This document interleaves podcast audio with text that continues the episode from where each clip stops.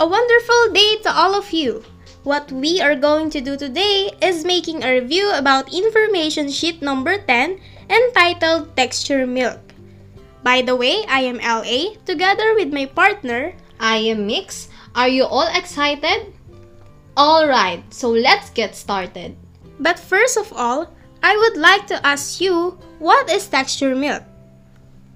Alright, when we say texture milk, it includes aerating the milk to its desired froth level before bringing it to the right temperature.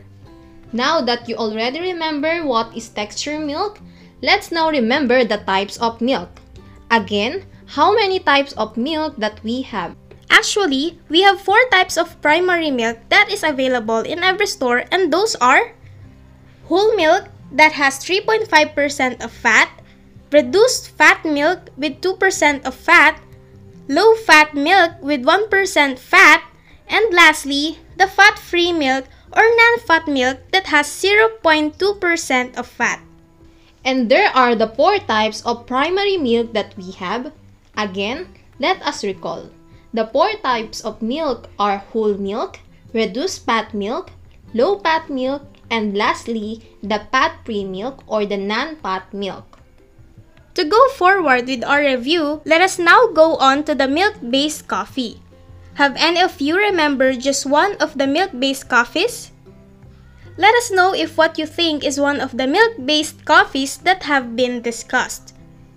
The first is milk-based coffee. We have the Kapeule. Kapeule means coffee with milk. Ule means brewed coffee with steam milk. So, if you want to have a brewed coffee with steam milk, you can make Kapeule. The second one is cappuccino. Cappuccino can be recognized often by the quantity of foam served on top of the drink. When the milk is being stretched or steamed, the barista will incorporate a greater amount of air into the milk. This in turn creates a greater quantity of foam. So, if you want to have a foamy coffee, choose cappuccino. The third milk-based coffee we have is latte. The general rule of thumb with this is that they will be served with espresso, steam milk, and around one centimeter of frothed milk that will settle on top. And remember that you can add different types of latte art when making this. The fourth one is flat white. It is served many different ways and often resembles a latte. The aim of a flat white is generally to serve an espresso-based drink with untexturized milk. The fifth one is cafe mocha. It is the delicious combination of rich chocolate flavor and bold coffee that provides a sweet, indulgent trip. Sixth, we have affogato. When we say affogato, it is made with one shot of espresso drink and a scoop of vanilla ice cream. As simple as this, just add a cup of vanilla ice cream and there you go, you have the affogato. Seventh, we have macchiato. It is also known as steamed milk because it is kind of steamed milk that is stained with a shot of espresso drink. The eighth one is frappuccino. This is made from three fourths cup extra strength coffee, one cup low-fat milk, three tablespoons of sugar, three tablespoons of chocolate syrup, whipped cream, and ice cubes. The coffee should be brewed and placed in the refrigerator to chill. The ninth milk-based coffee we have is prope. The prope or prope is a cold coffee beverage that is made by combining instant coffee, sugar, milk, and added ice. Second to the last milk-based coffee we have is coffee bonbon. When we say coffee bonbon, the procedure is very simple. It is just a combination of single or double shot of espresso and condensed milk. The last milk coffee base we have is Café Breve. The Café Breve is essentially a cafe latte made with half and half milk and added flavors. Now that we already recall the types of milk as well as the types of milk-based coffee, let us now move on in steaming and foaming milk. This is very important, especially if you will make a latte or a cappuccino, because it depends here if what will you make is a cappuccino or a latte. And here are the things we need to remember when steaming and foaming the milk. First, the milk must be done in swirling motion. It is important to swirl the milk after punching it to create the desired foam of the milk. We have to use chilled or fresh milk because it helps to lessen the time we need to spend in steaming and foaming the milk. Also, chilled milk helps the milk to foam very well. Third, it is advisable to use the chilled stainless steel foaming pitcher in order for you to have good quality of foamed milk and for you not to have a hard time making a latte in your espresso coffee.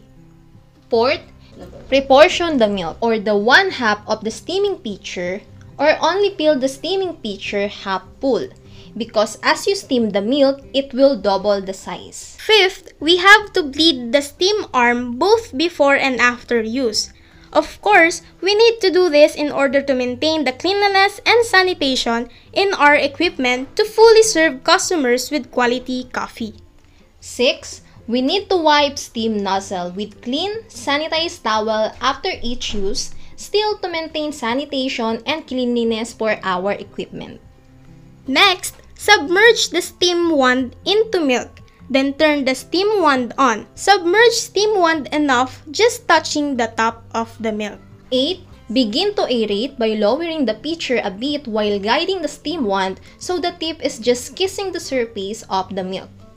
ninth. Find that sweet spot where a layer of foam is beginning to form, creating a sprinkle-like sound that the wand isn't blowing big bubbles in the milk.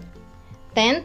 We need to remember that the serving temperature range must be one hundred forty degrees Fahrenheit or sixty degrees Celsius pitcher with soft hissing sound.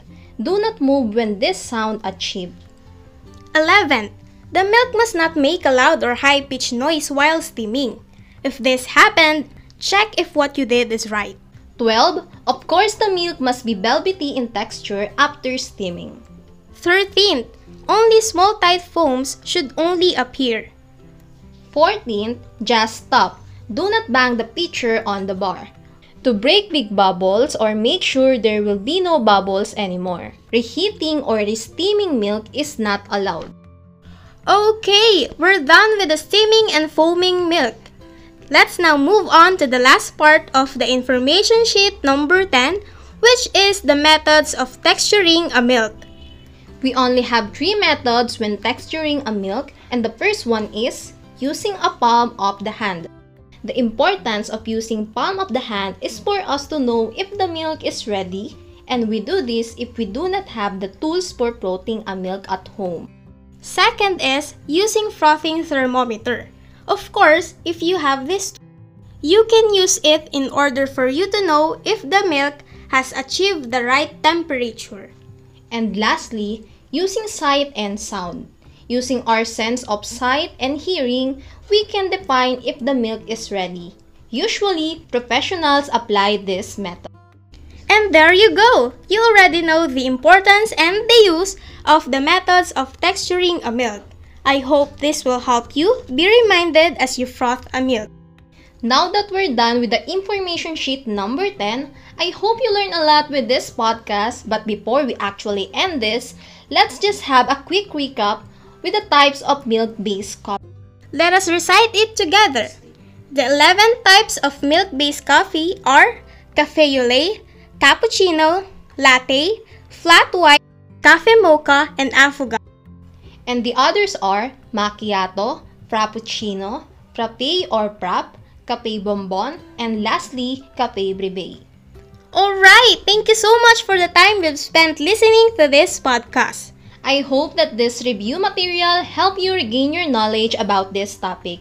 Again, see you on our next review. Have a great day always!